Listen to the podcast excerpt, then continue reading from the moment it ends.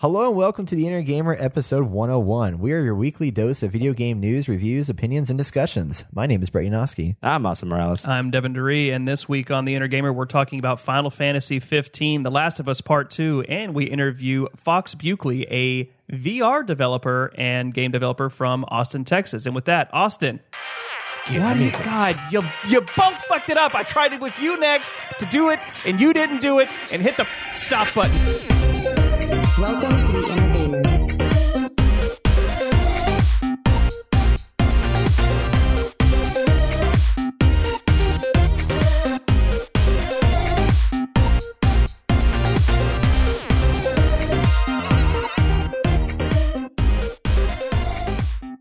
And we're back, guys, to episode 101. Another Post week 100. of games. Inner What are we Gamer 101 sounds like a really dumb online class. Right, It does. Welcome, Welcome to the uh, Inner Gamer 101. 101. That's so funny. I didn't think about that. Today we're going to learn Oh, about. God. Hey, this is the What controller. This is how you shoot in. Yeah, this, FPSs. yeah. Tap A a whole bunch. This is how you die in Dark Souls. Just spam R1. this week we're going to talk about some video games. But before we start, I want to give a quick shout out, not a quick shout out, a Heartfelt full shout out. heartfelt shout out to our first Patreon subscriber. We have a Patreon subscriber. His name is Mark Jensen out of Denmark. He is a longtime uh, friend of uh, uh, mine and Austin's actually. Yeah, We've we actually him for a worked with time. him. Worked with him a long time. He's a uh, he makes music and he's a programmer and he's wow. a super cool guy. So Well, Mark, thank you so much for the you, uh, donation. We really appreciate it. And here's your shout All the way out. from Denmark, man. It's know, it's touching, man. dude. Thank you. super cool. yeah. One day we're going to come visit you. I've been wanting to really bad actually. That'd be I think. Denmark would be a great place to go to. Hopefully, Oh, he yeah. will be the first of many. Yeah, Um, right. First of many. So, on that note, just so you guys know, if you guys decide you want to donate to us because you like what you hear, go check out our Patreon page on our new website, theinnergamer.net. what a And- new website! a new website. Oh my gosh! It's all sparkly and shiny. Oh my god, it's so pretty. It's that thing you just want to look at. Like, Well, I five I, hours. I was so curious about what it was going to look like when we started. When Brett was like, "Yeah, I'm going to launch the website," and then we got to take And a I look. was, and I like, was really like, quiet. "Holy shit!" right. But It's really uh, good. If you guys want to donate to help us out with everything we're working on, because we have a lot coming in 2017, head over Yeah. to theinnergamer.net and click the donate button at the top right. And uh, you can donate as well. And you might be given a shout out. We might have a discussion topic, all that good stuff. Right. Get achievement for life. Achievement for life. So, Austin, Yes. let's talk about some uh, some video games that we've been waiting on for Y- yeah. years and years now. Yeah. Uh, Final Fantasy 15 finally got released, and I haven't been keeping up with it. I just heard about it here and there, kind of saw some trailers, like, oh, cool, cool. And, uh, you know, I went to go kind of research it a little bit, listening to kind of funny games and like Game Informer and, and Podcast Beyond talk about this and like how pumped they've been, and then watching it kind of turn into something else completely different. It was interesting, but I'm so happy. I haven't played any of these games before, and I know nothing about this That world. That shocks me. That still just floors me. You haven't played a, like a single Final Fantasy. Friends over the years have tried to get me to do it, and I was never really into that. Uh, what do you call it? JRPG lifestyle. Well, yeah, I was never really into JRPGs until I want to say Metal But it was Solid. A, but yeah, it was a game all of its own in its early Yeah. days, like Final Fantasy one through six. Like they, those are games I remember playing on the Super Nintendo or Right. the Nintendo. And right. Oof, Yeah, good stuff. Like, wh- wh- Oof. what is it? It's like the uh, turn-based. turn turn based combat and crazy equip inventory systems. And See, oof. you're in the D and D, so that all makes sense to you. For Yeah. me, like, me coming in, like, I just I couldn't get into the characters, that world, and then Yeah. that those game mechanics just didn't Yep. touch home. You know, you know, I started out to with wait Tomb to Raider, fight. right? I don't want to wait to fight. exactly, yeah. well, like, it's even more anxiety driving when you see like if in the old ones when they had the the turn based combat, there was a time bar that had to fill up before you could take your turns. You're just sitting there watching this bar fill up like a loading screen, like come on. but that's all in the past. So that being said, what's the new one like? uh, high-paced action, fun, and craziness at every encounter that you you you fall into. Like, uh, so so it's kind of pseudo open world again. Um, it's it's more open wor- uh, open area, but they're a lot bigger areas. So it's kind of it kind of leans more towards open worlds. Uh, just I guess kind of how you look at it. I mean, there's loading screens between you know the different sections. Well, You know what? Technically, there's not. Now I think about it, yeah, no, there's not really loading. Like you, you just get in a car and you drive around, and and that whole story. Okay, we'll get into that, but uh, I'll, I'll touch back on the combat. Like the combat for this really drives me home to how fun this game really is because Brett just saw it. It's just it's just crazy. Like I saw the tail end of it, and it was bonkers. yeah, so you come There's a in lot going and on on that screen. There's a lot going on on that screen. you have four characters. Your, your character, Noctis, Ignis, Gladius, and Prom- Prompto your other three. And you guys, you know, once Fucking FFs games. Swear oh, to I know, God. I know. There's so like I It's so bizarre. But go ahead, continue. Yeah, so you come up to like, you know, a battle sequence and then like everything just pauses. Like kind of like you can in, in the Bioware games where you can kind of like decide what you want to do and you know, opposed to the like, you know, taking your turn, like you can just run in there and I you know, I, I never I don't know anything about this world set. Like these glaives. I watched the movie something with the glaives, like I don't know if that's been a thing or not, Devin. Has that been a thing? The glaives and stuff? Eh, not really. Okay. Well, depending on which one you play. Anyway, you have this powers that kind of like the glaives from the movie, and you throw your sword and you warp to this guy or your enemy, and you hit him, and like they you do you know your damage plus extra damage, and then your guys just swoop in and start taking on like other other guys, and you're just kind of like because you have this warp ability, you can warp to different enemies, so you can like you know attack this guy for a little bit, he's about to attack you, so warp to another enemy, attack that guy for a little bit, and then warp back, and then and then find a high spot, and you warp up there, and you recharge your warp, and then you jump down and warp again. And it's just like holy shit, and then so in the middle of all this battle, you know, if you just stop doing anything, like it'll just freeze the battle, and then you can decide. So like all So of combat your stops if you stop, so you can kind of re reassess the situation you're in and get back into the fray. exactly Was that hard to get used to initially? the combat was at first very daunting. Like it was very like, oh man, like I, I, I got some studying to do. exactly. And but that having like then they tell you, oh, you could turn on this, you know, freeze the, you know, the combat, and I was like, oh, this really helps out because I'm used to that in you know Mass Effect and stuff, and and so your other friends have uh, abilities as well that you can that as they fight they charge this bar and right now you have I have three bars so like each one of those abilities I activate for my friends like it drains this meter down. So like not only are you doing a bunch of damage but you can get your friends to do like uh gladius gladiolus is like this big heavy muscle dude with this giant great sword and he can jump in and do the swinging attack that hits everybody. And then you have prompto has a gun and he can do like a kind of a like aimed sniper attack what kind of stuns the guy a little bit and then gives you a chance to jump in and throw your weapon at the guy. And it's just like all these really cool moves. And and ignis like he has this really awesome move where it's called regroup. So like if you're all in a pickle you hit regroup and he everyone warps to him and everyone gets healed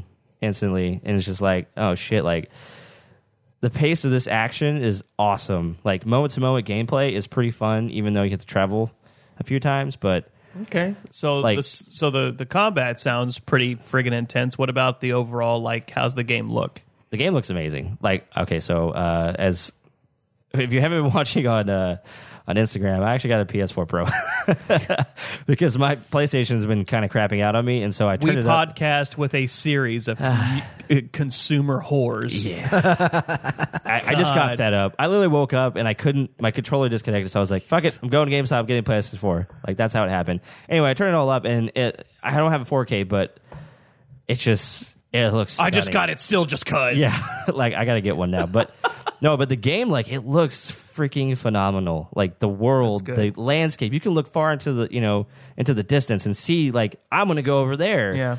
Uh, and you can almost travel anywhere, um, minus the mountains. I mean, th- there's obviously some like barriers There's and some stuff. barriers. Yeah, but like The, everything the, looks the great. standard used for barriers in Right. Final Fantasy has always been mountains. Right.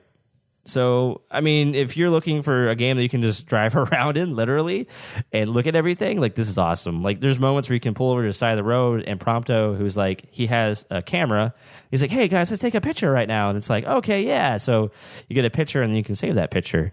Uh, going on that, like after you save, you save by sleeping at these like hotels or like uh uh what do you call it? One of those things you drive around? You can bring to uh, camping. Like a camper or like a motorhome or Yeah, kind of like a motorhome. Like those are like kind of scattered throughout the world, especially at gas stations. And uh, if you save there, yeah, y- that's how you get all of your. That's how you tally up your XP.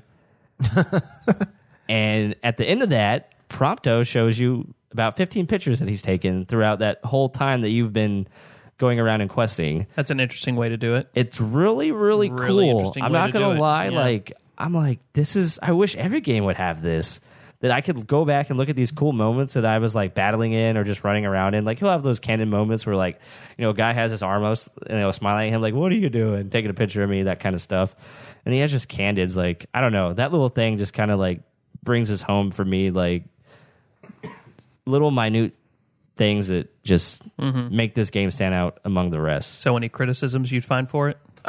you know, for a 10 year game, it doesn't feel like it took 10 years to make this. It felt like they made this in two years. Really? Yes. Like, it is not as polished as I want it to be.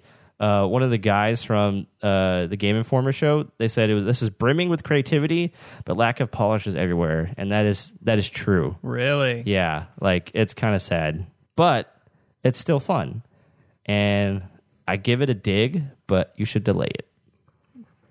Should delay Okay. it. So you you'd recommend delaying? Oh yeah, like I'm still playing through this. I played about five or ten hours, and uh, I, I, I like what I've I like what I've played. But the story is kind of weird because you have all this crazy stuff happening in the background with like you're the prince of this kingdom, and and you just find out that your kingdom has been attacked and taken over, and your father was killed, and yet you're still kind of traversing this world like you're on some trip. And it's like I feel like this guy would be like freaking out right now. But Yeah. apparently towards the end you kind of realize why this guy is like this. And um, I'm curious to see it because they, the beginning of the story starts at the very end, and then it like flashes back to this point. So, and it shows you like a man, I believe. It's really interesting. Like I'm curious to know where this goes. But as a, a fir- first time Final Fantasy player, I'm having a lot of fun. I heard you have to fill up your gas tank. Yes, you do, or you have to push your car all the way to a gas station. I think that's so funny. Yeah, Little little a detail. little weird. Yeah. yeah. There's a little detail like that. mean- what a random way to like. I don't know. Coming from a Final Fantasy standpoint, like when you finally get a vehicle in the game, it's a big deal because you finally get to like you don't have to run across the terrain. You finally get to move very quickly in a Yeah. vehicle of some kind. And right. Well, it's like when you're a character who can like warp to enemies and like fly around and do all this cool combat stuff, and then Right. you have the same normal things that we encounter, such as running out of gas and having to push your car. I mean, it's the little things that I think so uh, really add to like you know just, just these JRPGs, given that this is like one of the only ones I've ever played. But I mean, uh, the guy Ignis, who is like your butler guy, he's also a cook. So like, I found this route, and then at, he stopped everything, made me look at him, and he was like, "I just came up with an idea for a recipe." Because when you go to these campsites and pitch a tent, sometimes you can he'll make you food to like up, buff you up and stuff, and so. As you go around the world, he's trying all this stuff. It's just little things here and there. yeah, it's just it's like got some cool details. that's kind in of it. cool, you know. Well, all right. Well, when it delays and drops in price, maybe I'll get it. You should. May, might be the first Final Fantasy game I finally get to play after Right. Final Fantasy X. Right. Dang, it's Yeah, been it's a long been time. a, it's been a while. It's been, been a a while. long I've been out of the time. game. Mm. so So that being your game, Brett, what'd you play? I played Watch Dogs 2. Finally, I jumped okay, into it. I want to just preface before this, Yes. before you say anything on this game. Okay, I have seen nothing. Every time I watch a YouTube video over the past month, I have seen nothing but Watchdog 2 ads. And it's an unskippable 30 second ad for Watch Dogs 2. My you gosh. just want to play it so bad. I, I don't. I'm quite annoyed with it right now. So this game better be good. All right. So, did you play the first one? A, a little bit. I got to play probably like an hour's worth of a friend's, and Yeah. eh. So somehow I played through the entire first game, start to finish, almost 100%ed it. I don't know why. Jesus. Um, but Dang, Brett, I didn't even know that. I didn't like it very well, but somehow I just wanted to finish the game, and I don't know why to this day. But okay, so here's the thing with Watch Dogs. So you open up to Watch Dogs 2, and immediately uh, they throw you into a uh, it's a tutorial mission essentially, and you're trying to break into CTOS to delete your profile to prove to DedSec, which is this hacker group a la Anonymous, that is you're trying out for. So your goal is to break into this place, and it's it was an extremely boring mission. I hated it. I was like, this is so frustrating. I don't want to do this, but it was a great way to introduce you to the new mechanics of the game. Okay. So some of the things they've added to it, like used to be you would hack something and it was like a one trick thing. You that has one function to hack. Now everything has like four different functions you can do with it. You can turn it on and off. You can uh, alert people to it and have this EMP strike take place, and it like it's an EMP that just shuts off all their stuff if they're in the vicinity of this, or you can have it like blow up, or you know steam comes out, or it malfunctions, or you know different things will happen. So you have more control over how you hack into stuff, which is cool. I like that. Um, there's a lot more. I mean, just so many more options scattered throughout the game. But um, once you've learned how this whole world works, you're thrusted into the storyline. And right there, I was like, this is really hokey, but I like it. Like it's it's weird. You play this guy, Marcus Holloway. He's a, he's got glasses on. He's a super nerd, but he's a cool dude. He's a, he's a black guy. He's very chill. He's a likable character, much better than Aiden Pierce in the last game, who is this kind of like a Neo like character, mm-hmm. but really blah and boring and like one sided. This character has a lot more to him, and I Right. relate to him because there there was a moment where he and this other hacker guy that he's buddies with was so excited about this new trailer that was coming out, and there's a mission where you literally have to go back to your hacker space and meet up with him and they got to set it up on like the big huge TV screen with the badass audio and the sound turned down to watch this new trailer for this badass movie that just came out and that's like a mission that you do in the game and i think that's so interesting how it it's relating to the people that are playing this game so well. Like there was a part where i walked in uh, the the area that you go to your hacker space is in the back of a comic book shop. And you can go and talk to these dungeons and dragons people that are talking about their divine intervention and all Devin, this you want to tell us something? I say he's he's saying all this with a little bit of a uh, an, an accusatory tone or a little bit of con- a little bit of No, it's not condescension. at all. I think it's great. Yeah, better because I know what this stuff means now. Uh-huh. Oh, you- oh, you do know I what- do. okay, yeah. yeah. So, um, so basically, you're thrust in this world, and now your goal as a member of DedSec is to work with um, your comrades Sitara, Wrench, Horatio, and Josh in order to get people to download your app and gain followers of this app, which allows you to access their power, and you use that power to then hack into the big organizations that you're trying to take over. Um, but there's Any downfalls? there there are some downfalls. Yeah, um, there's a lot of things that they didn't fix from the last game that I wish they would have fixed. Really? Is the driving Really? fixed? No, Oh, I'm out. driving sucks. Driving's Oh. not very good, but it's okay because now you can fast travel from point A to point B. So Good, 'cause I felt if like you I want was- to get to different locations, you can fast travel. That's nice. The world is beautiful. I love it. It's San Francisco. They have Silicon Valley in there. You have Right. downtown San Francisco. You have the upper areas of. Um, uh, you have Oakland on the e- on the east side, and then you have um, uh, what do you call it?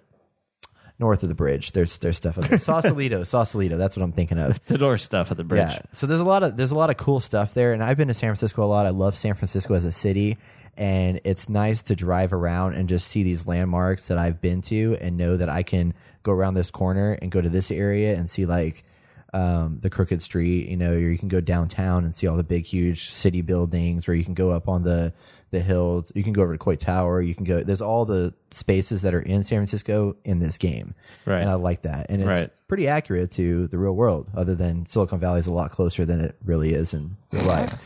But um, That's cool. That's cool. That's okay. overall, I'm I'm really digging it so far. Um, I would consider it a delay, honestly, Okay. just because there's so much out there right now that There isn't enough here to make you really be like, you got to play this.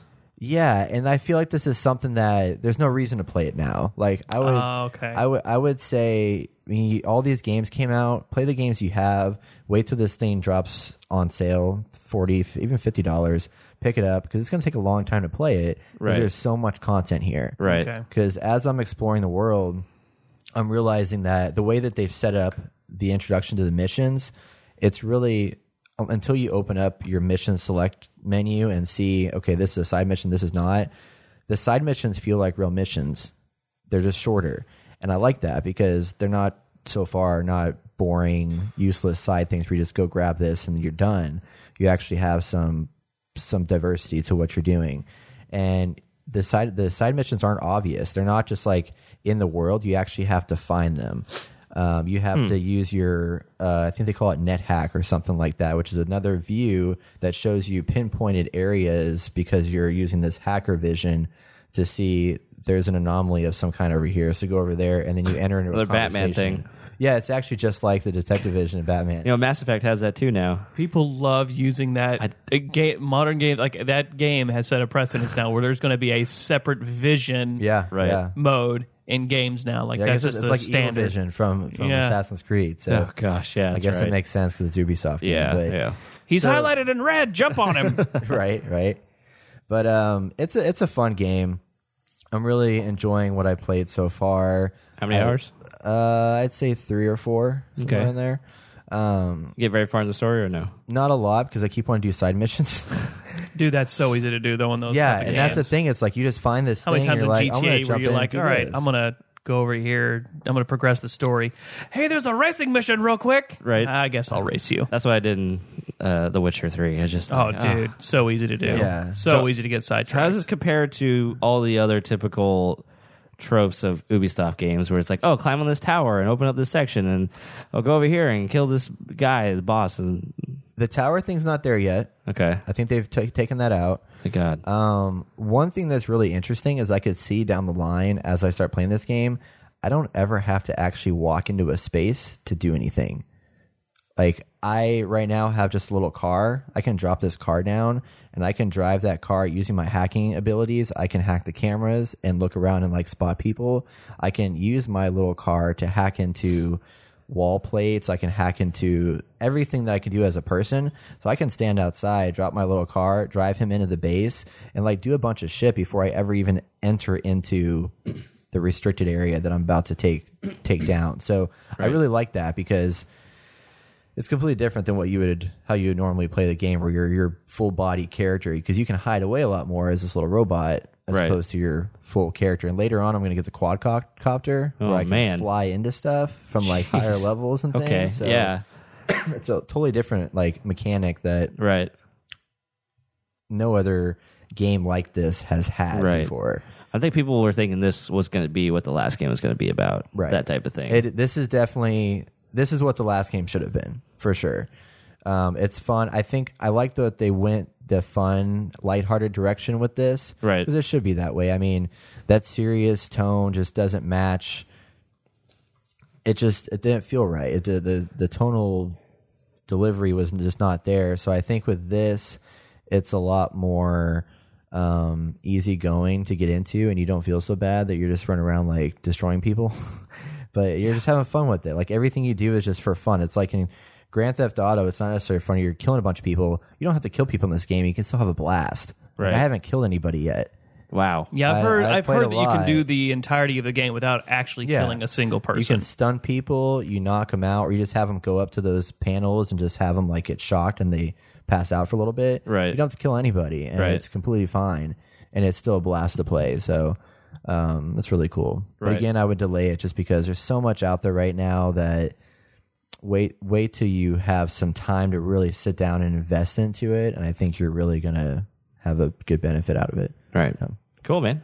Yeah. So Well, I, I Dogs saw you play it. I think I, I might pick it up, but definitely once it's on sale. I will not.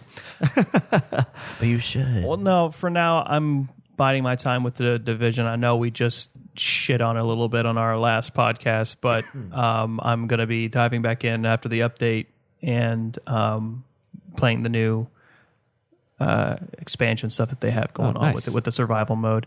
I will say though, since they did the update, uh, the new changes are kind of there and it's kind of cool, and the matchmaking is a lot better. So that's improved, and I'm very happy about good. that. No, it's very good.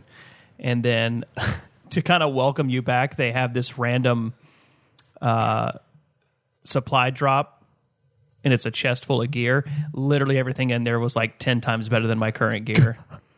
so I was like, "Oh, thank you. That's good.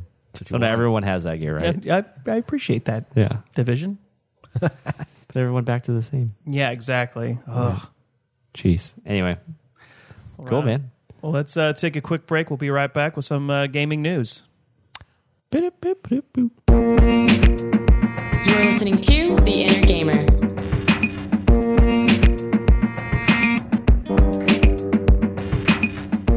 All right, and we're back. So, for our uh, gaming news segment this time, we're going to uh, open this up for our free games for the PS4 and the Xbox One. Um, uh, this month, there's some pretty decent stuff out there.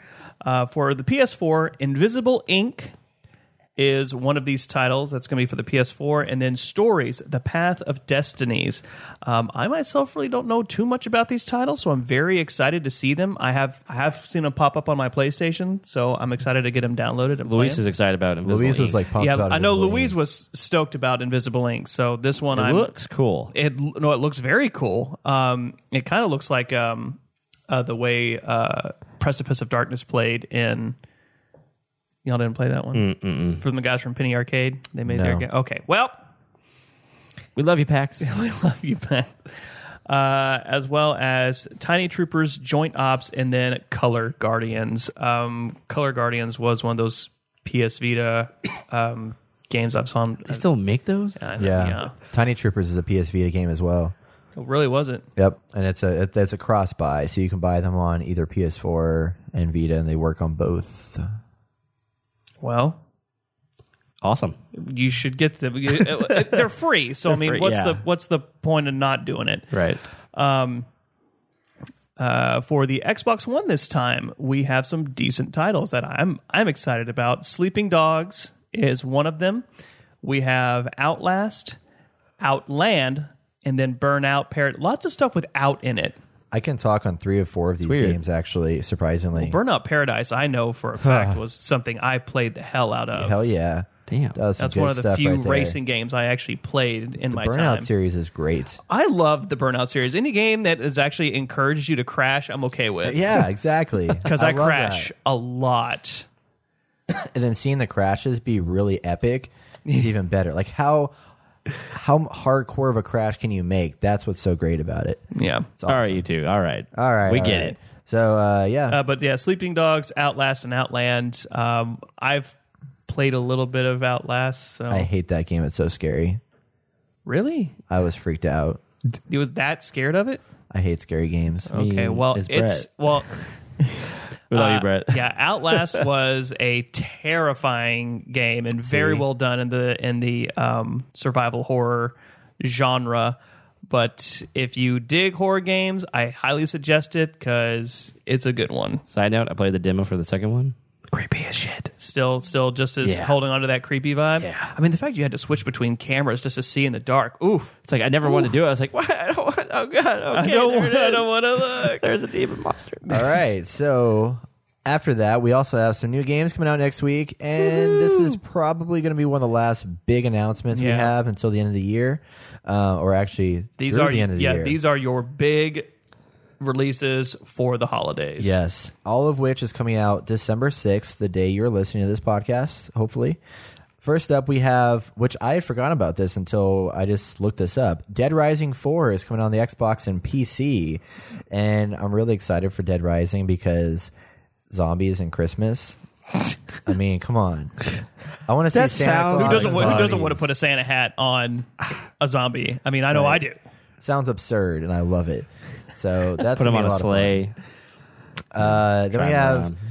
Um, the Unspoken, I'm going to go with next, which is coming out on the Oculus Rift. And Unspoken is one of the first titles from Oh. Insomniac Games that will take advantage of the Oculus Touch controllers that are now shipping. Here we go. And It's kicking a off. PvP style fighting game where you use magic to attack each other, which I find to be very fascinating. We spoke on this months ago. Yes. months ago on the podcast. Uh, d- I remember looking at the details when we were first looking at it in the screenshots, and I was very intrigued at the fact that I'll be able to cast spells whilst in VR. Ah, I will be able At to other wield people? cosmic level power. Yeah, this is one of those Very games magical. that could that really will bring out what VR is all about, and I I, I think this could be one of those um, things adding to the tinder, of the fire of VR. I hope it So helps hopefully that Oculus. kind of just like you know Yeah. just gets it going. Um, a couple more. We have Werewolves Within coming out to Rift, Vive, and PSVR. This is an Ubisoft title. It's a social party game where people try and determine who's the werewolf in the world. So it's like a you're sitting down playing a board game like Taboo or something Oh, like that's that. nice. But you're in like this. It's digital multiplayer, and you have to answer questions and figure out who's the werewolf in the Oh, space. dang. Okay. Um, and then Yakuza Six, which is a JRPG, I think, kind of environment game, but it's coming for the PS4, and it's basically Grand Theft Auto but Japanese style. So, Anybody else play Y- Yakuza before? Bye-bye. No, did you? I I did. I played one of them, and it was just great. It's Japanese Grand Theft Auto. That's literally that's literally the perfect description. That's awesome. There you Um, And last but not least, we have the long-awaited 11 years in development game from the developer of Shadows of the Colossus, The Last Guardian. go. Team Trico. Here it is. So You finally get it. I, I, I hope this is super successful. That way, Sony will be like, "Oh yeah, first party titles are a good idea." well, Because that shit don't happen no more. Well, and this, well, this, I'm so worried that we don't. I hope we don't have the Duke Nukem effect happen here, because Which is well, it took Duke Nukem how long to finally come out again? like a long time, A like long ten years. time. A, a long 15 time. years, something a that. long time. The answer is a long time. yeah, So, and when it came out, it was pretty mediocre. In fact, a little bad in some in some areas. right, I don't want to see that happen to this. right. I don't think it will, just because of the team behind it. They've made incredible games. Ico was incredible. Last Guardian ga- gives you all the feel. Not Last Guardian. Uh, uh, Shadow, of the Colossus. Colossus. gives you all the feels. So this game hopefully delivers on a amazing experience, and we all get to enjoy it. I just I One of worry, the few games that actually come out after something like this. I, and it's just what makes me nervous is the fact of how long it took to come out. Right. And usually games like this and eventually just don't ever come out. For it to actually come out is Eventually, amazing. yeah. So here's praying. Here's I'm, hoping. I'm with you, man. I really want it to be successful. Yeah. All right. So moving last right week, yeah. we had a lot of big stuff happen. Yep. Um, namely, the Video Game Awards took place, and you guys heard our Game of the Year last week. If you have not, go back and listen to episode 100 at theinnergamer.net. You can check out all about that and what we picked for our Game of the Year. The Game Awards does a similar thing. They talk about the Game of the Year as well as the best of many different categories, Many categories. and uh, we predicted the the the Game of the Year. We got the game of the year right. we did good. We did good, guys. yeah, we did it. Overwatch was game of the year from the got Game of the Awards. Year. In addition, they chose. I'm not going to go through the list. You guys can find it online. It's there. Um, Just go no- to GameAwards.com. Bam. Ga- the videogameawards.com. Yeah, there's no big surprises. There other is than, one I do have to speak on that Yes, I just want to say do. about was the best action game, and kudos to you, Austin, for even bringing it up. But Doom got best Oh, action game. yeah. I was I was Yeah. thoroughly impressed. I was like, wow, Crazy. Doom, Crazy. wow, okay, good job. That's They, they great. got only experience you can get with that game is with that game. Like, Yeah. you're not going to find that anywhere else. yeah. So, one I of a wanna kind. Go back and play it. Right? Um, yeah, oh, it's a lot- best lot of good RPG stuff. was The Witcher 3. I didn't know that. Well, they got the DLC, got it. Okay, okay. Remember, we crazy. just qualified it, which I don't, Right, I still right. don't count that. I still say Dark Souls wins, but no, it's fine. We'll just say the Blood and Wine DLC. Yeah. Whatever. Shut up. Yeah. Yeah. We have our own little standards here. So, So, in addition to the winners of the Game Awards, there were several awesome announcements, reveals, exciting things that took place. The most important one that we need to cover first is Hideo Kojima won the Industry Icon Award. and in Yeah. addition, we got the second trailer for Death Stranding. Thoughts? Unleash. Okay. cryptic as fuck again. I mean, I, why not? Um, yeah. expect anything uh, less. Thoughts. Thoughts on the Death Stranding trailer. Um, uh, here's one.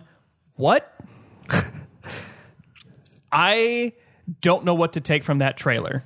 So, It's so bizarre. Right. It's so out there. Right. It's it's so absolutely Kojima. Like this is absolutely him. And and you can tell that this is him r- unshackling the chains from uh from from not having to worry about a company that he works for. This is now his Right. his time to shine. He doesn't have Konami over his shoulder sitting there saying, "No, no, no, no, no." Do Right. this. Now he gets to go, "No, no. This is what I'm going to do." And you can tell in this art direction. right.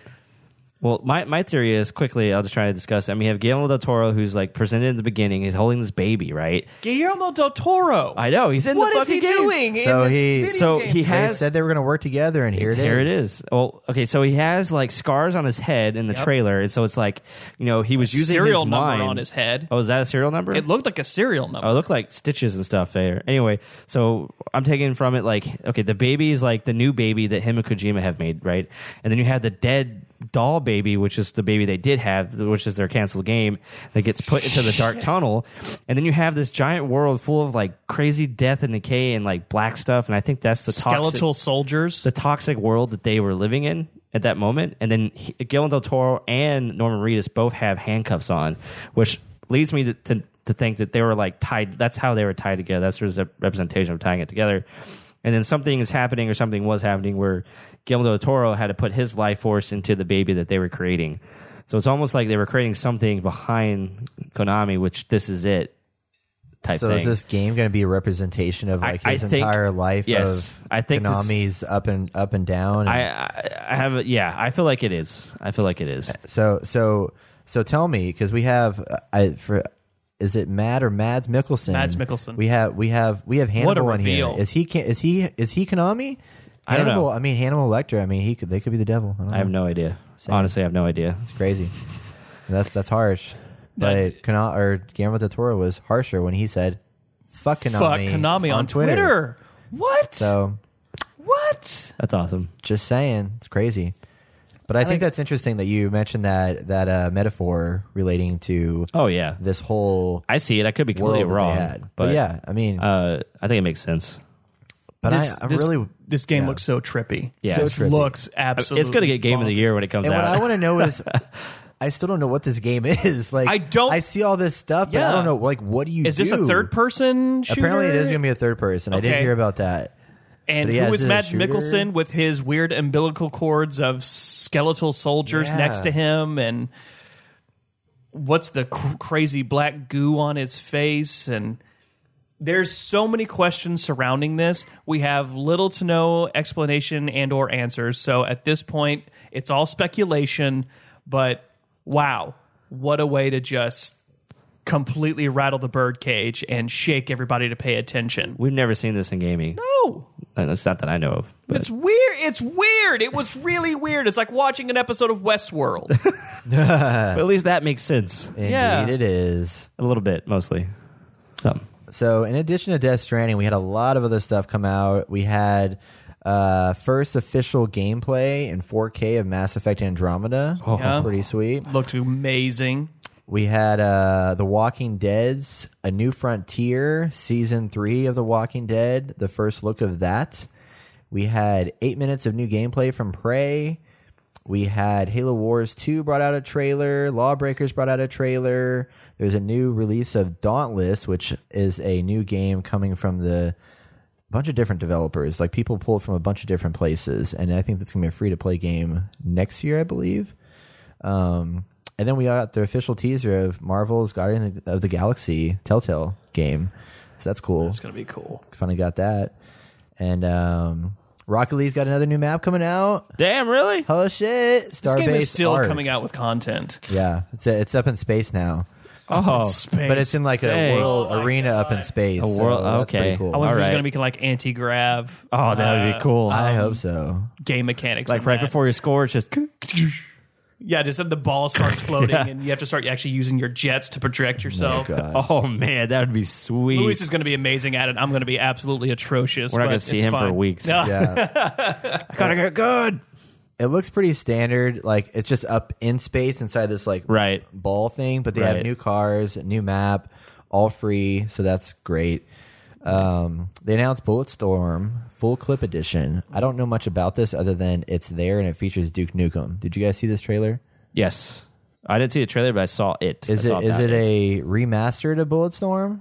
I think it's gonna be. I mean, Okay, because I love Bulletstorm. I, I yeah, it was really good. I I Some love Cliffy game. B, So games. crazy. Yeah, it was awesome. good old Cliffy B. And then of course Breath of the Wild. We got some new gameplay videos from that. Yep. and it looks awesome. Anybody still as pumped for that, per or not usual. pumped for that anymore?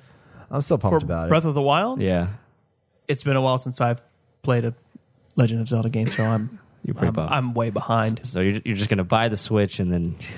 You got it. Diving right in. All right, I like that. Why not? Why not? Can I borrow yours? No.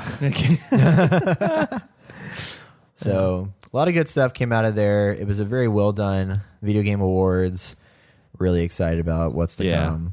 if this year wasn't like big enough in the past just month, I mean, shit. Now we have everything else coming out next year. Kind of. It's gonna kind it's, of next it- year. Well, it's gonna. It's yeah. It's gonna be a big year. this this is the first few years in a row where like we had some good things because like I know Yeah. two like at, before 2015, those past two years were not that great at all. At least not in my eyes. Just saying. Definitely not. Anyway, But um, so what's next, Brett? next up, we had the PlayStation Experience, which happened on Saturday, the Yeah. uh, second. Was it the second? Yeah. This is on the second. Um, that's the annual PlayStation announcement, big event thing where they talk about all kinds of new games and all Wait, that Saturday good was the stuff. third. Third, sorry, yeah. One, I think it was one of those JK. days. Um, a Something lot like of that. stuff came out of this, but we got to talk about the big thing that came out. I can't relate to this as much as you guys can, but The Last of Us Part Two. oh, Okay, did I miss something? I mean, it looked great, but what is what is Ellie talking about? I, um, I don't know. Okay, I don't know. but you're just as confused as I am. Gonna kill them Okay. all. Yeah, there's some definite anger. There's a lot of rage in this trailer. So, Oh, yeah. what whatever happened between now or the, the first game and this one, it's, something went down. This is just like Clementine. Yep. To Yeah. the new Walking yeah, Dead. Cle- like she's Clementine grown up. season one. Yeah. She looks pretty Clementine- awesome. I was really excited to see that too. Clementine. The Yeah. reveal of Cle- yeah. older Clementine. That was good. So, you know, we're we're seeing something very new here story wise, and of course, it's from Naughty Dog, so I- it's it's gonna be amazing. The Right. first game made me cry so hard, so many different times. So whatever's happening now, Right out of the gate. oh oh, it's gonna be Tears. it's very exciting to see what's gonna happen with this. Right. Th- dude, that mocap, they mocapped everything. Oh, those, every- those yeah. little emotions the, that she the, showed. The, the, the subtle stuff, eyebrow raises to Yeah. eye twitching, and like fi- the, the the look somebody has when they're fighting back tears. They captured that. it's So this this second one, and now with the PS4 Pro, oh, 4K. Shut up! I need to get a. No, I need to get it'll all be, this stuff. It'll be a PS4 Pro 2 by then. Oh God. Apparently, this game's really early in development. We're probably not going to see it till at least 2018. If we're So lucky. That's that's the plan. But in the meantime, But in the meantime, we have a standalone DLC, Uncharted: The Lost Legacy. Actually looked good. Did you guys watch that trailer? Mm-hmm. I did. It looked So, really good. Do you think that's real gameplay? Yes, I do. It looks good. I do think really, it's real really gameplay. good. Yeah, Because that was a weird camera angle. Because that's Right. not what traditional Exactly. uh, Uncharted is. But I thought that was intriguing. It reminded me of Resident Evil kind of camera Right, viewpoint. right. oh yeah, Yeah, but I love that it was eerie. It was different. It was nothing like what I've seen in uh, the other, other Uncharted's. You played Uncharted 3, right? Or 4, right? You guys Yes, played- yes, Okay, yes, okay. yes, yes, yes. Who was the black chick? I keep forgetting her name. Oh, uh, why'd you ask me? I don't know. I didn't know on it. this podcast. I know. And I could, I could be Well, better prepared. it could have been me. guys. You know, go ahead, You're ask me now. All this. Son of a bitch. So, well, you follow Chloe, I think, is the main character because she's the one in the trailer that you follow most of the way. And then you meet up with the black chick from Uncharted 4, and it looks like they're teaming up together. And I think that's really cool to have like a duo woman uh, uh, heroes going on here that you can follow. And I'm excited. Like, I'm going to play that. Hands down, I'm going to play it. You got it? You got it, Devin? No. No? You getting close? Did you look up cast for Uncharted 4? All right. Brett, what's next? We'll, we'll come back to that. Yeah. So next up, we have um, Destiny's bringing out Sparrow Racing again, December. Pumped about that. I'm really excited about that. Actually. I never played Sparrow Racing, but now they have Destiny again on there as Um, well. My buddy played it before, JP, and he absolutely loved it. He loved the SRL. So now that it's back, it's even more exciting. So, you know, it's it's it's such a strange addition to Destiny. Like it's so out of the wheelhouse from what we're used to seeing Right. with Destiny. Like, no, you think of any kind of like events that come out, it's always Iron Banner. It's like, okay, well, it's time to toughen up, get into Iron Banner. Now, when they first came out with the Sparrow Racing League, it's like, wow, this is actually really friggin' fun, and it got a lot of attention, and people have been begging for it to come back again. So Really? now that, oh, yeah, oh yeah, It was I tell I've been reading a lot of that. Like people That blows my loved mind. it. They people loved, loved, the Sparrow Racing League. Loved it. well, when that came out for me, You already burned your copy by then. oh man, it was living in hell. it. Did they change up? You say you never played it, or did you? I got to play a little bit of. Did they the, of change the, first one. mechanics of the Sparrow at all, or is it exactly? It's not so much the mechanics of it; it's just just the you have a application. It's, it's the application of it and the Right. course now. Okay. because like there's speed up areas. There's obviously shit where you Ah, can get hit. Yeah, and if you get hit on the sparrow, you slow down. It's like Mario Kart. Kinda. Yeah. Sparrow okay. racing. That's cool. I'm excited. I want to try it, and that you know wintry land looks really good. Fine, Devin, I'll try with you. Yeah. You guys can begrudgingly play this game with me. Yeah. So I'm gonna kind of whiz through these other games here, except for one, Marvel vs. Capcom Infinite. Anybody Yeah. really excited? Oh, about I that? love. Pumped about I that? love. Sounds I pretty love. MVC. I've heard people Yeah. flipping out about it on Facebook. Love MVC. Like, apparently, it's an awesome fighting game. Yeah, absolutely. So, can't wait. Yeah, so that's they're a lot coming of out. Then we have Ace Combat Seven. Oh, I've, I used to play Ace Combat all the time, so this has been very exciting. I'm glad And to in see a next VR? gen. I'm glad to see a next gen. and in VR. Okay, that's exciting. I'm really pumped about that. I've never played those, so Throw it in VR; they'll love it. I played Ace Combat. It was a lot of fun. Just It makes was- sense. It was good. I haven't played. great. I don't know which one I played because I to me they're it's you fly planes and it's badass and that's great. um, Knack Well Two was put. announced by the way. Knack Yeah, Two, Knack so 2, that's coming. I didn't play the first one. I really wanted didn't to. play Look it cool, myself. but I heard it was not like complete. Like People were there were surprised issues that there was with a it. sequel. yeah, yeah, Yeah. that's about the same what I felt as well. Um, and then there's some So- free games coming out. Let It Die. I It's free. don't know much about that, but apparently it's pretty solid. It's like Dark Souls wrapped up in future punk stuff. Yeah, So it apparently sounds really, like really it's weird. right up Devin's alley. So yeah. I'll give it a shot. Why I'll not? play Check it. it out. I like those video games. And uh, Horizon Zero- Zero Dawn had a new trailer. There's Hmm. uh, Crash Bandicoot's coming back. The Crash Bandicoot, I'm actually very excited about. I, It's Yeah. been a while to see a platformer game like Crash Bandicoot to play, so I'm very excited to play it again. Well, it's cool to kind of see its uh, you know throwback in Uncharted Yeah. Four, and it's just like, Oh what? yeah, what? Yeah, like uh, yeah, in Uncharted Four, you're like, what is this doing in this? g-" Not that I'm complaining by Oh, yeah, by any means, but what is this doing in this game? Right. It's cool to see it coming back. I, It I, is. I think I It think is. it's going to be. I mean, we're in an age where everything's just retro, so just just bring it all back. Dude, we're it feeding off nostalgia. It's what we do. We love it.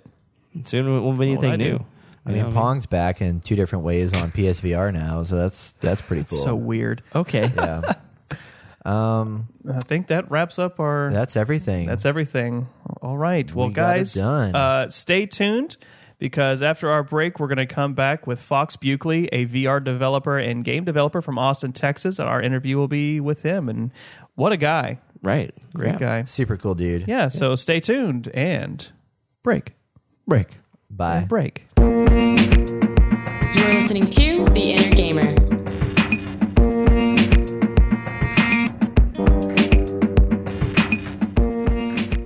Hello, everybody. Welcome back to a very special segment we have today. Uh, we have a special guest, Fox Buchele, on from Austin, Texas.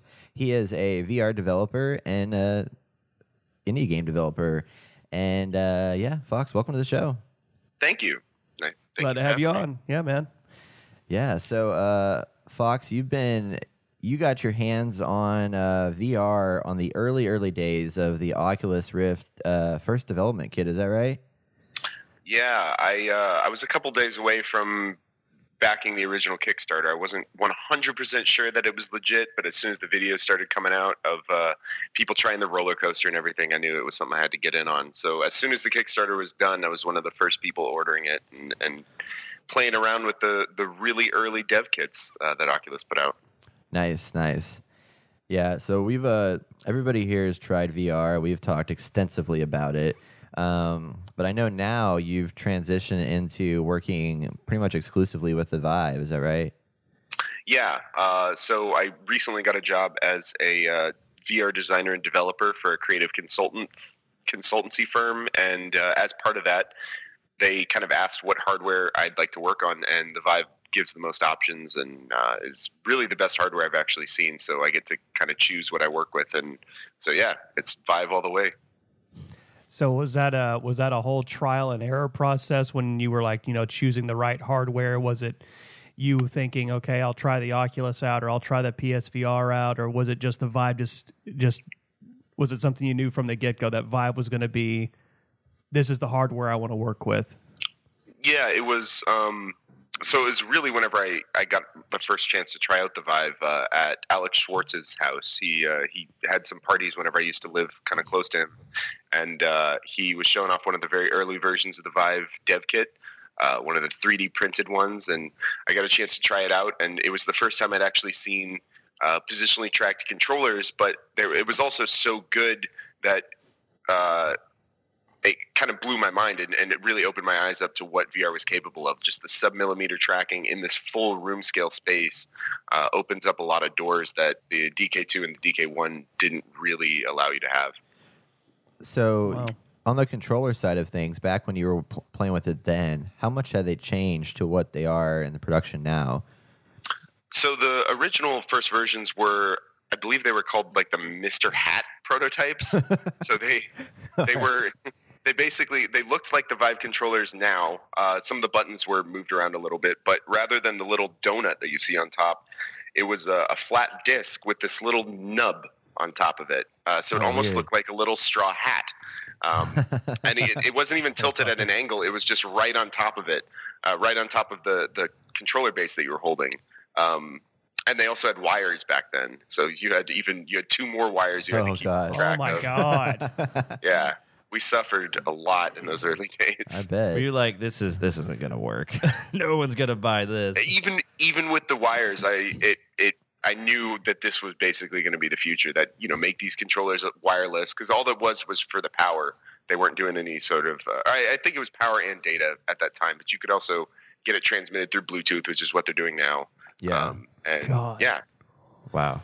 yeah. Think about I all can't those imagine. wires. We we've met like as as Brett mentioned, we've messed around with a lot of VR tech at this at this point. We've we've tried them all: the Oculus, the Vive, the PSVR, and to in, in in my opinion, I really enjoy the Vive because to me, it's the one that feels the most secure thus far. At least when I when I strap it to my head and I get the headphones on, to me, it's the most immersive that I've felt. But yeah, if if those controllers had wires on them, I'd be out because that there- that big cord hanging off the back of your head already is like, oh, I don't want to trip and break my neck. Yeah. Yeah, that'd be bad. That'd be bad. I, I want to get. I still want to get something set up where I can have the wire hanging. Well, actually, I don't know. Maybe if this two hundred twenty dollar wireless thing works out, which uh, me and Fox were talking about that last night. And I, I feel we, we're ca- cautiously ish optimistic. I guess. Right. Is Very that- hesitant. Yeah, yeah very but- hesitant about it. But um, Cautious optimism. I'm, I'm curious. yeah. I'm Well, really a bunch curious. of people weren't because they already sold out. I know. Day one. They're Yeah. like, give it to me.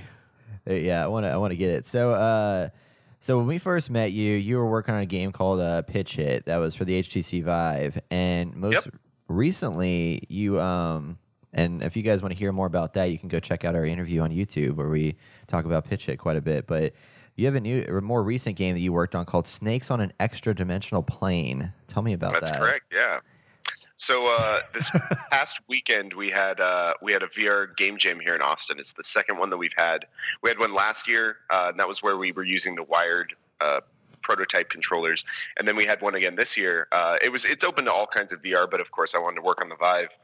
And some of the people that I played D and D with, I had to cancel D and D, and they're game developers. Uh, and because of all the politics stuff happening lately, they were looking for a distraction. And so since I canceled D and D, they volunteered to help me out in the game jam. Uh, so it was me and Nice. this guy named Andreas Jorgensen, and then uh, this guy named Tim Johnson. So Tim works on Sluggy's Fruit Emporium, and Andreas has done a bunch of models for like uh, Stanley Parable and the Beginner's Guide and uh, Oh, that's Shenzhen awesome. IO, and yeah, he, he's he's done models for a bunch of games. He just he's got his fingers in a lot of pies. Um, and so the three of us got together and we were trying to reimagine the 2D game Snake. So it's you know the 2D game Snake. You're you're you're doing it on a flat thing, and the snake is constantly moving around. And we were trying to think, how can we bring the same kind of uh, gameplay where your character's constantly moving? How can we bring this into the Vive? Um, and so the answer to that question was you can't just have the snakes be represented by the controllers. because in the original Snake, the snake is constantly moving, and in the Vive, you can just stop moving your controller, so that doesn't work. Uh, so you instead we made it so the snakes are constantly chasing your controller. So you've got these two little mice with jetpacks, and the snakes will chase the mice around as you move your. Uh, you the mice are attached to your controllers. You move your controllers around, and the snakes will chase them. And uh, there's pickups, and if the snakes end up biting the mice, then uh, it's game over. And it's just this fun little arcade experience. It gets people swinging their arms around and, and moving around a lot. And we've got some great reception from it. Um, we've released it for free up on itch.io. Uh, it's the second most popular free HTC Vive game that's available, Wow. and we're thinking about putting it out on Steam and adding some Steam leaderboards and stuff because Yeah. we have we hear people wanting to compare their scores against their friends and things like that. yeah. I already have a bunch of questions. So, I mean, how long does it take to make a game like this? Obviously, it's like one day type thing, right? This was about this was about 22 hours, so it was 12 hours split up over two days. But then we lost the last two hours of the last day oh man, uh, because we were tearing everything down and stuff like that. Yeah. Um, yeah, we're watching a video. I'm showing them a video Yeah, of it we were right now. we're literally watching the video of this game being played right now, and I love I, the got colors. I could I could already see people getting punched in the face now, but I'm all probably for it. punching Yeah, themselves. like, I'm all yeah. for it. Yeah, Around, no, like I've ah! got to save the mice. We were showing it at the party yesterday, and I had to keep clearing people out of the room that the Vive was in. They were like, "Oh, it's okay. We've seen this game." I was like, "No, no, no. You haven't seen this game. yeah, no, that guy's gonna be swinging his Ba- arms yeah. around like a madman." back the fuck up, or you're gonna get a black eye. Yeah, That's too. I mean, that's awesome though. What a what a cool take on a on a game that like almost defined like the first bit of mobile gaming. Yeah, exactly. So like m- me, like I've done these like you know 48 hour uh, short film contests, and I, I know how that goes and how crazy that is, and and how it you know sometimes you're just like we just have to cut it, or like we just have to go with this idea and hoping it will work out and fix it in the back Yeah. end. Is, is that kind of like the same thing here? Um, kind of. So I so we basically spent the day previously, uh, whenever the the day before the game jam started, kind of concepting and coming up with some of the designs for a lot of this stuff. So by the time the game jam actually started, we had a pretty good idea of what the gameplay was going to be like. It was, you know, you're going to have the snakes, they're going to chase the controllers, and then there's going to be pickups. If the snakes hit your controllers, then you die. Um, and we ended up getting that up and running within the first couple of hours. And so we were able to spend the rest of it kind of polishing and making the gameplay really solid, making sure the pickups felt satisfying and adding a bunch of sounds. And um, that, that I think is, is the secret to getting a good game jam right is you find one core concept and then get it done within the first hour or two or a couple of hours. Make sure you're all done and then spend the rest of the time polishing. Because everyone thinks they're gonna like oh we're just gonna bring the concept in right at the very end and we'll wrap it all up in a big bow and then it'll be great. And the the secret is you need hours and hours of polishing. Otherwise it just looks like a sloppy game jam game. So Yeah. like there's no like uh criteria like you know for a film thing they're like you got to have this line you got to have this setting and you got to have like this object in it. It's just kind of like make something cool and within two days yeah some jams will have a theme or they'll have like extra qualifiers that you can do to get more recognition um, but the austin vr jams are very very loose you can even come in with like pre-done content so you can come in with a project you're already working on oh no uh, and and work on it more at the jam if you'd like. So there not not nearly as many restrictions as you would normally have in a game jam. So at, at these game jams, you ha- you you guys are all getting together in one space to do this during those 48 hours or 24 hours or whatever it is, right? Right? Yeah. Okay, gotcha. That's cool because then you can. I mean, do you like find yourself like looking at other people's progress and like interacting with the other teams as you're working on? Are you basically like you and your team are there and just like you're stuck in your game for that. that Well, so what- It depends on on kind of a per team basis. So because I was most of the people that I was working with, the other two guys were overseas. One of them's in the UK and one of them is in Sweden. Oh yeah. Um, because they were overseas, I kind of ended up socializing a lot more than I normally would. Uh, and people were coming over and asking for help with some of their stuff and uh, different libraries that they didn't quite know how to how to how to work with. And I was there, kind of volunteering and helping everyone out with their code and things like that. Cool, cool. Now you work with uh, as a game engine Unity mostly, right? Or do you work with anything else? Yeah, so mm, uh, I, I focus primarily on Unity. I've been getting some Unreal development in here and there, uh, just kind of experimenting with the engine and, and seeing what it's like. But it's so drastically different from Unity that Unity's my primary focus. Yeah. You can make magic with Unity, huh? Yeah, haven't quite gotten there with Unreal yet, but Right. yeah, I can make some magic with Unity. Um, what are some games other than ones that you've worked on that you've played recently that you're like, man, this is a really cool look into the technology, or this is a good use of this uh, these controllers or whatever. In VR, Yeah, um, VR. Let's see. I've got a couple that I like to recommend people. Um, Cosmic Trip. It's fantastic. One of the best games I've played. Uh, it's just fantastically designed real-time strategy game. Uh, really?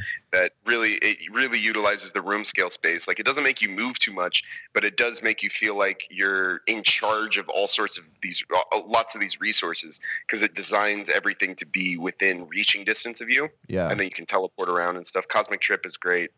Um, that one I, I just really like all of the design elements of it. Um, Yeah. It's just fantastic. Uh, let's see. Looking down my VR list right now. Um, I mean, I got to recommend Sluggy's Fruit Emporium. That's one that Tim's working on. Uh, that's Sluggy that's a Food fun little Emporium. yeah. That's a fun little one where you play as a giant purple space slug selling fruit at a uh, an intergalactic spaceport to aliens that you don't speak the language. Sorry, and what so was they this come up again? and they're Sluggy's Fruit Emporium. Okay. They come up and they're, they they want to buy some fruit, but you don't speak their language, and so you have to offer the fruit to them and see which ones they're interested in, and then give the fruit and take the money and rinse and repeat hundreds of times and and make money and keep your fruit stand open. so I pulled it up That sounds absolutely bonkers, but amazing. I pulled it up It's online. fun. They they say uh, aliens, fruit, tentacles, space, shop management. Yeah. That's good. Oh, it's not out yet. No. Yeah, that's what I like is when uh um I like That's cool. because VR is such a like early early space for everything, and I like that to see people just like just doing whatever the hell they want to do. Like there's Well- no rules, no restrictions. It's just like Yeah, we've let's make this weird. yeah thing. we, This we've is talked cool. about this at length about you know the VR still being in its infancy, but this is what's beautiful about it is with the technology being out there. And I don't know, Fox, maybe you can kind of comment on this, but because it's so new, we're exploring every last. Like, there's no stone left unturned as far as like what could be a fun experience with with playing VR. Like if you if you'd have made this on a console about you're playing a shopkeeper who's selling fruit to aliens who don't speak the language, you might get like a a one to two dollar indie game. Maybe that'll be like a, a, a flavor of the week, maybe. But Yeah. something in VR sounds like my God, that could be just ridiculous fun, and we're gonna play it for hours. Yeah. ridiculous. Definitely. Um, that that's part of one of my favorite things about developing for VR right now is that everything's so greenfield that every idea seems good. Like for instance, uh, one of the things that used to be kind of in every VR developer's bible was do not move the player ever because Yeah. you'll make them motion sick. Um, and yet there are people who are still experimenting with that and, and figuring out kind of the limits that you can push it to. So one of the games that I, I've been wanting to try out, but I keep hearing really good things about is called Climbey. Climbing. Uh, Blimey. Climbey. It's Climb with EY at the end. It's made by this guy named Brian Lindenhof.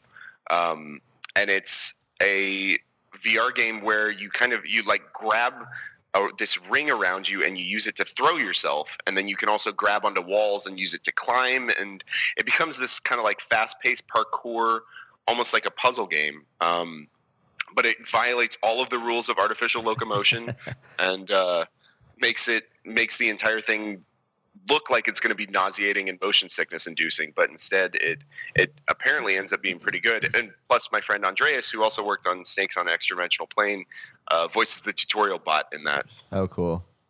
Yeah. Uh, and I've, I've heard some really interesting things about climbing, specifically with uh, people with disabilities are being able to use climbing as as a way of like experiencing what it's like to move really fast or to run or to jump and fling themselves around. Yeah. Like people in wheelchairs or, or that have physical disabilities Wow. can use climbing and feel that experience of running and jumping and flinging yourself through space. Mind blown. Yeah. I, That- I well, didn't even that's- think that's about such that. an uplifting thing to hear. yeah. I would Yeah. not, I would not have thought about that. But it's that kind of stuff. It's so greenfield that he didn't even design this for to be done by people in wheelchairs or people with physical disabilities. But it was just a happy accident that it ended up working really, really well and Yeah. uh, being kind of like this uh, this medium that could open up these new doors and pathways for people who uh, have have these disabilities. So, do you have any other moments you can speak on? Something like that, like just like a happy accident in VR. Um, for me specifically, Uh, uh, yeah, for you and or for just- anybody else. Yeah, any good like just Hmm. just kind of like Austin said, any moments in like developing VR or being in the industry right now that you just come in like, wow, what a what a cool moment for this for this industry in, in its growth. Right. Because I don't, you don't hear a lot about this stuff. Yeah. At Yeah. least not that that I know of. Yeah.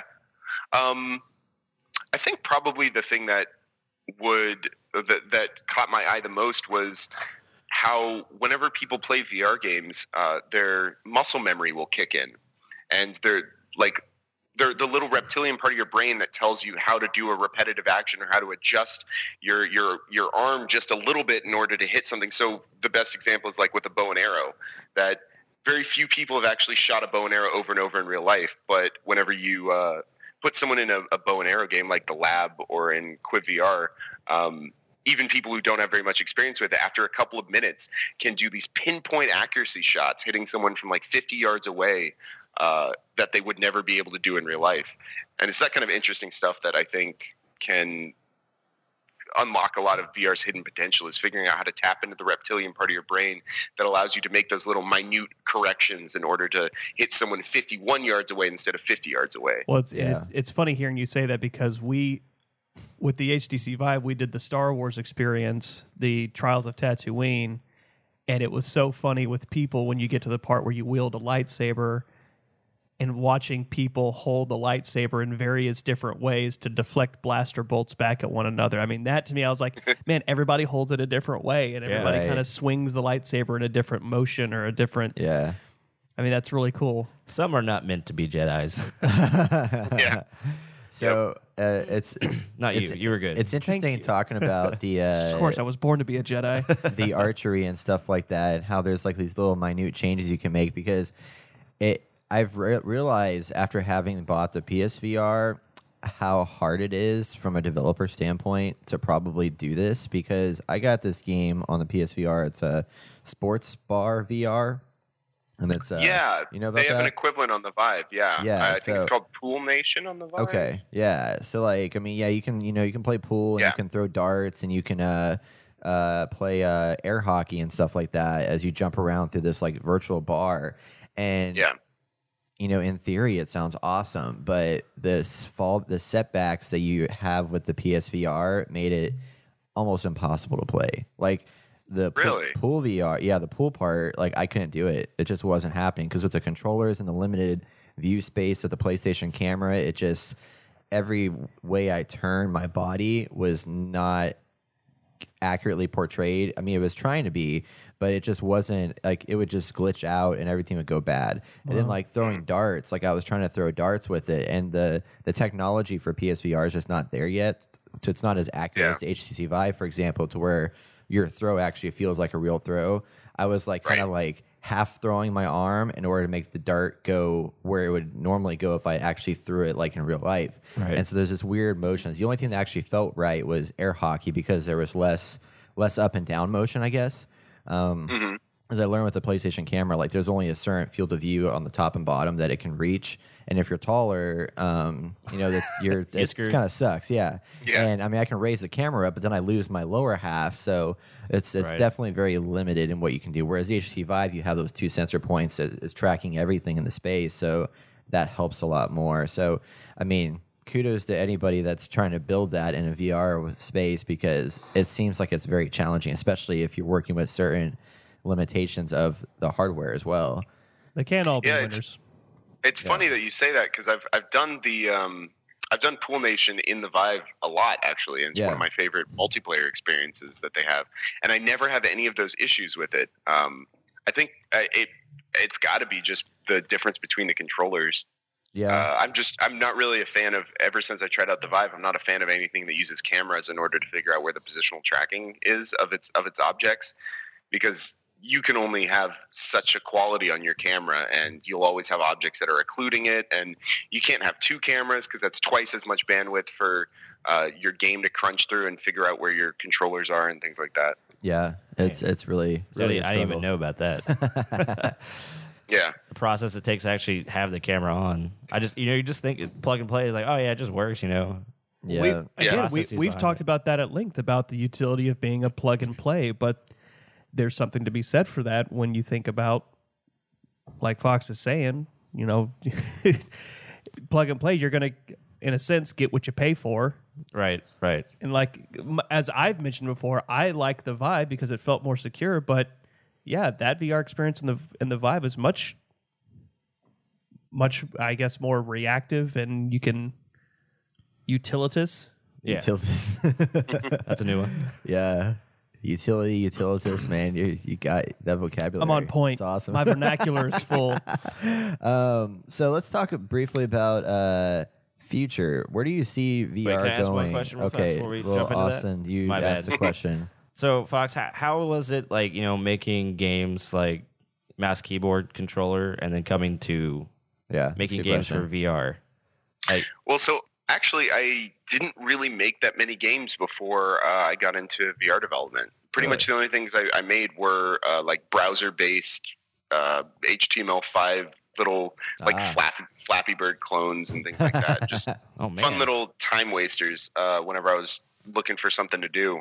Um, so it was a huge but I really kind of yeah I, I really kind of dove into it with the very first game jam that i did uh, i didn't have any unity experience i had uh, pretty limited javascript experience and i was using unity script which is terrible. Um, and yeah it was it was so because i was kind of learning this entire new medium of game development it wasn't so bad making the switch.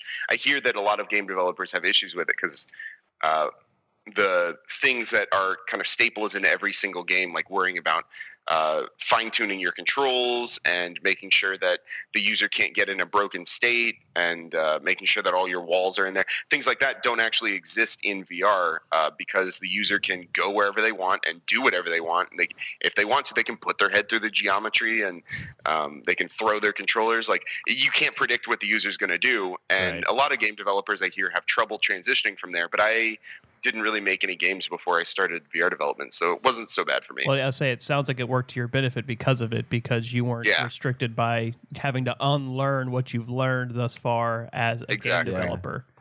yeah, Yeah, that's always a challenge. I've been doing uh, web development stuff for 10 years now. And I mean, it's still the base HTML and CSS stuff is kind of there, but it's transitioned so much that, like, you're basically relearning every couple years on almost everything that you do. It's awesome. Um, so, future VR, let's talk about that a little bit. Where do you Sure. see things going? Because, I mean, like we said, it's super early now. I mean, is We there talk about it all the time, but we have no idea. right. yeah. Is there anything out there you're like, oh man, like this is gonna be so like, cool and for us, it's kind of like you know uh, the people who've been listening in the past. We were like, "Oh yeah, VR is so awesome! Like everyone needs to get it." But now it's kind of like for me, it kind of settled down a bit, and it's just like, okay, it's just it literally is sitting in my closet back in the HTC uh, Vive box that I got. Like I just don't use Dude, it. that's you terrible. know? It- Sinful. the the time it takes to actually put it on and set up the cameras and stuff and the sensors is just like I'd rather just you know hit something on my desktop and now I'm playing you know Dishonored or Battlefield One. right. Well, I, I mean, I'd probably categorize, or I- I'd probably predict the future of VR in three categories. The first one is that I think uh, wireless VR is the next big step. Uh, obviously, you got to get rid of the wires. Um, but on top of that, once the wires have gotten rid of are, are gotten rid of, I think everyone is going to have a dedicated VR space in their house, and it's not going to be, you know, I have a VR room necessarily. It might just be I've got lighthouses up in my living room, so I can play a couple of games in my living room. Um, but having a having a space for VR, uh, either one that you own or one that you can rent, is going to be, I think, big going forward. Um, because I mean, it's first generation hardware. It's only going to get easier to set up and easier to uh, tear down and, and use, and there's going to be VR cafes and all sorts of stuff. Oh, Um, yeah. The next interesting thing that I think will happen with VR, and this is something I actually found out about at, at Steam Dev Days uh, several weeks ago, I guess it is at this point. Um, in one of the talks, someone asked that the, one of the guys from Valve. They said, "So these base stations, is there any plans for moving forward and having more than two base stations in one area at one time?" And the guy said, yeah, uh, we've already fixed that. We just didn't push out the software because we're waiting for everyone to have a good home VR experience before we want to push out that thing that will allow you to hook together all of your base stations. Um, so I think that is that's going to be huge moving forward. Uh, not just because you could put base stations up all over your house, but if you think of like going to Starbucks. Starbucks will be covered in these base stations, and Oh, you can just slip on your little mobile VR headset and have full positionally tracked VR in the middle of a Starbucks. Um, That's gonna be crazy. So baristas. That's you just said God. Oh Yeah. man. okay, so have you uh have you watched Westworld? Yes, yeah. Holy shit! I've been watching that show. Oh. I'm on like episode. I just finished episode three last night, and like it's it's like a. I mean, I could see that being like what VR is because you have these basically the premises they in in the shortest possible way possible. They have these robots things that they've created that are so lifelike that they feel and look real and they bring people that have a shit ton of money to come to this park kind of like all a Jurassic Park kind of idea but it's a western world in this future setting so they are teleported back to this western world where as the newcomers or the people that come to this world that pay $40,000 a day to attend they can do whatever the hell they want they can have sex with everyone. They can kill people. They can just take out all their kill robots. vices like The all the time, and they can't be Yeah. killed.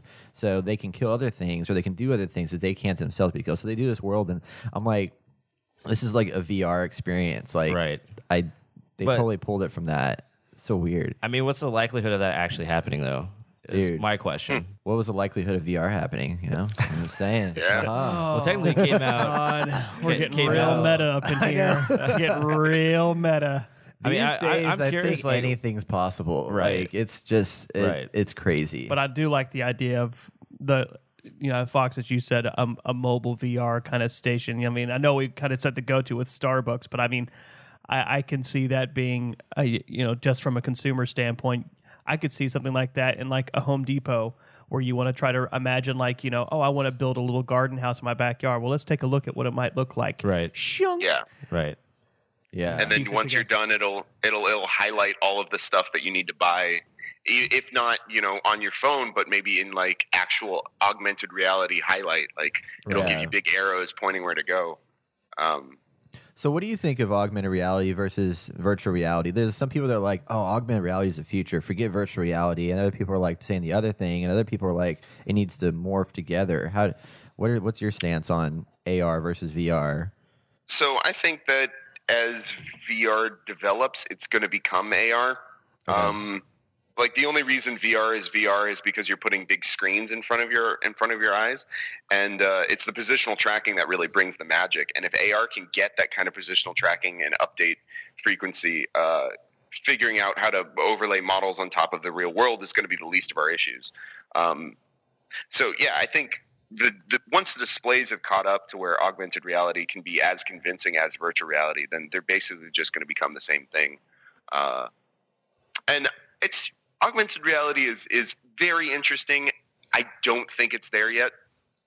Uh, I like. There's a reason that the Hololens is really only a developer kit right now. I've, we have one at work. I've gotten a chance to try it out a lot, and uh, it's it's really neat.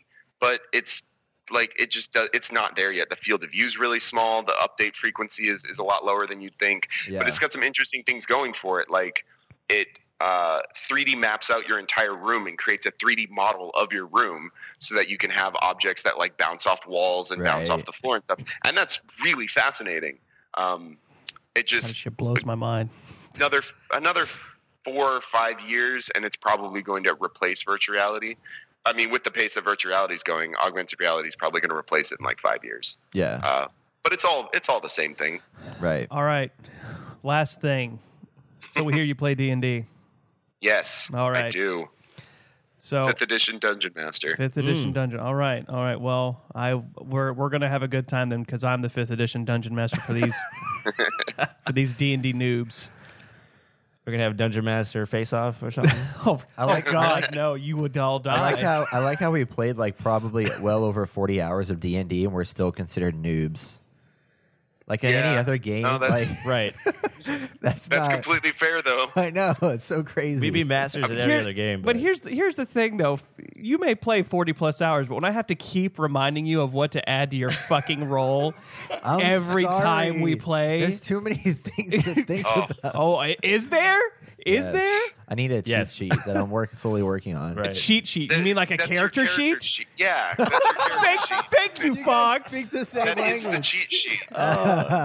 Gee, if only there was something that told me what all these bonuses were and maybe added them up together for me. was- Gee, if only that was there. I was I was looking up a book yesterday, or looking up books yesterday, and uh, one of the books I came across is a book called Dungeonology, and it's a basically a, a children's form of a of a D and D how D and D works book, and it's a pop up book. So you Oh, that's up, awesome. And it pops up with different stuff uh, about. So that must be very Yeah, helpful for you. Did yeah. you buy it? You bought I that did. Did you immediately. buy it? You should have.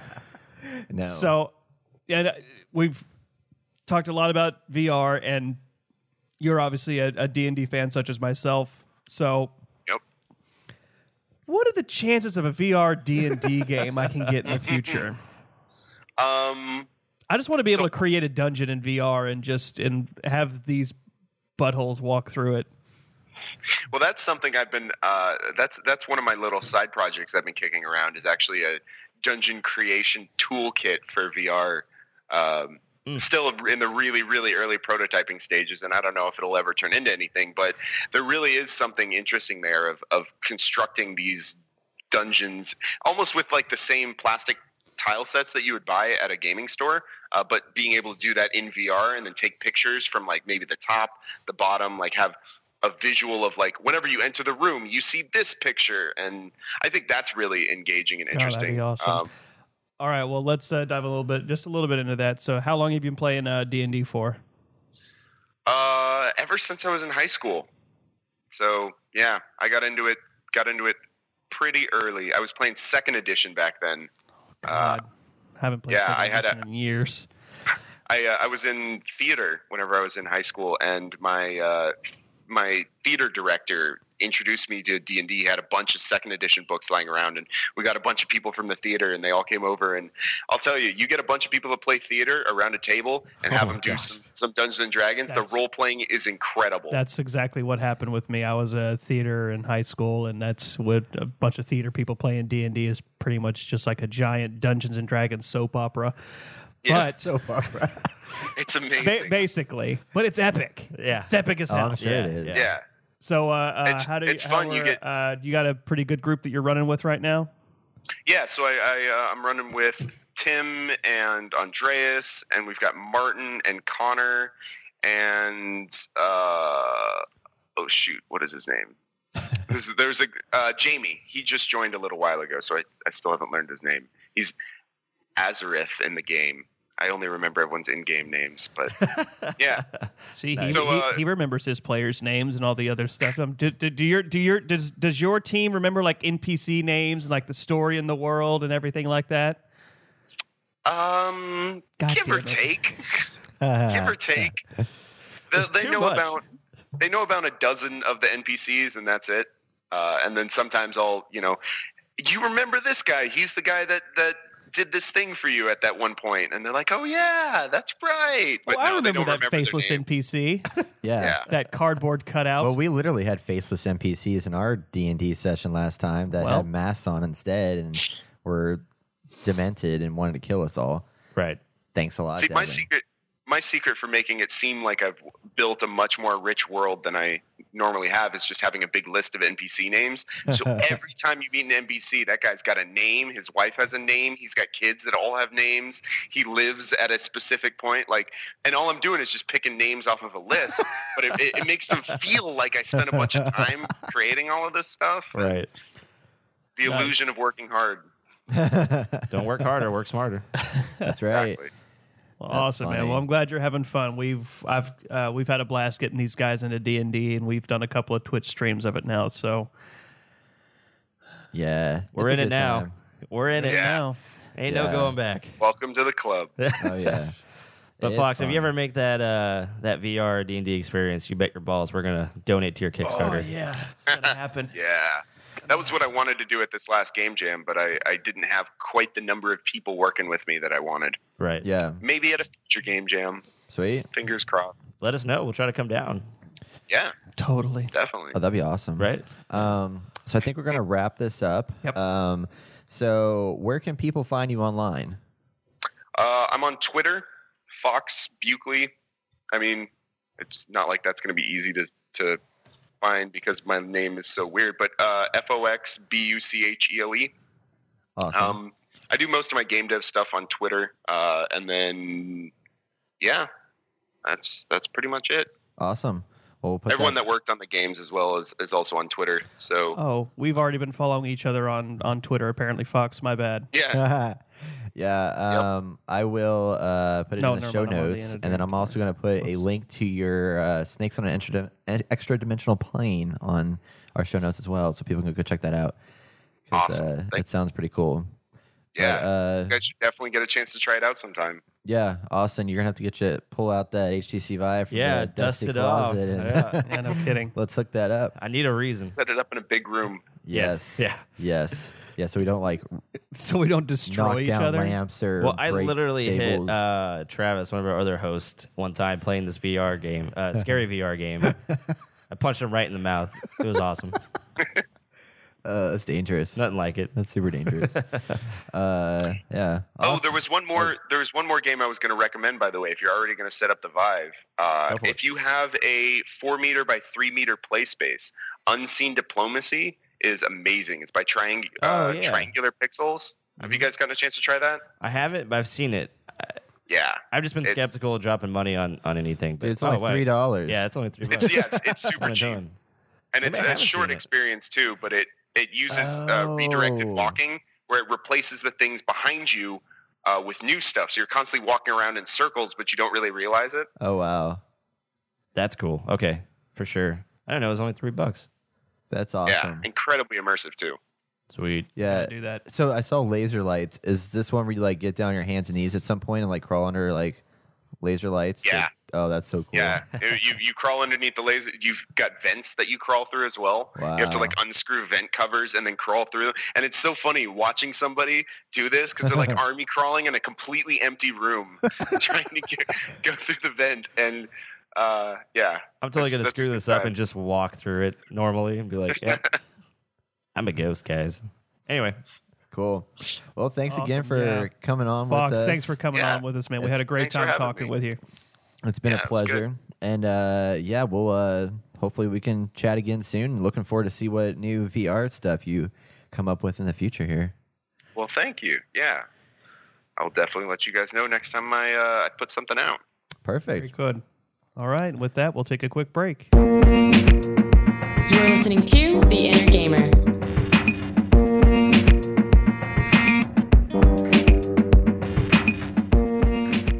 So that's the end of our podcast, guys. Thanks for joining us.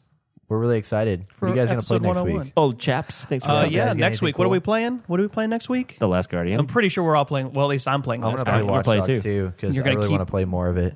I'm going to actually play Unspoken. I think that sounds really awesome. Okay. Use cool. my if my touch controllers show up. All right. Well, sweet. awesome. Tune in next week. You're here. Uh, you're going to hear some thoughts on Last Guardian 2 and then Unspoken. That'll be so weird. Yeah, You better cast a lot of spells. You better be a good wizard. I won't be speaking. It'll be an unspoken. I'm unspoken. going to smack you in the segment. mouth. Do the outro. All right, so that wraps up our show this week, guys. If you Hate have you any so questions, actually, if you have anything you want to hear us talk about on the podcast, Yeah. like a discussion topic or a question of any kind, email us at hello at theinnergamer.net. You can also find us online by simply going to our new website, Our brand new theinnergamer.net. website. it's shiny. Yes. If you like what you hear, please leave us a review on iTunes or tell a friend. Uh, we also have a Patreon setup, which you can go to via our website or any of our social channels. You'll have many links there to get to it. But uh, this is a way for uh, us to provide you, the listeners, a way to uh, get you some uh, better quality content at a more regular pace. If you donate, we do have some amazing awards waiting for you, be it shout outs on the podcast, uh, coming on for a discussion topic, or even joining us for an episode of Dungeons and Dragons Live.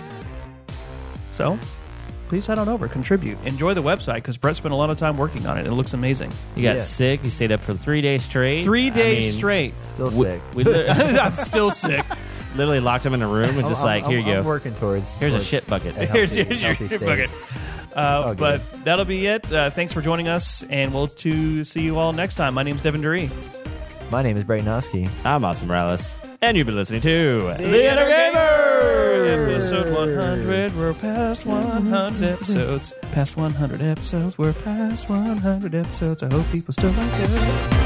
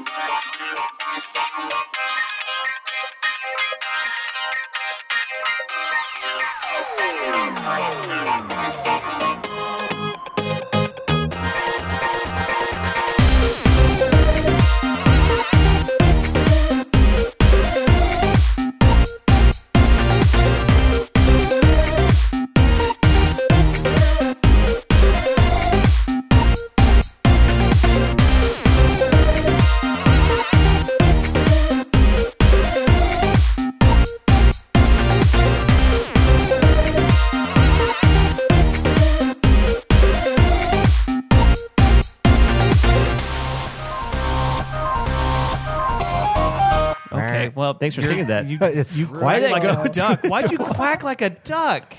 Aflac. Okay, Meh, meh. just hit the stop button. Hit the fucking stop Brett button. just goes to the very opposite of what we're doing. Whatever it is we're doing.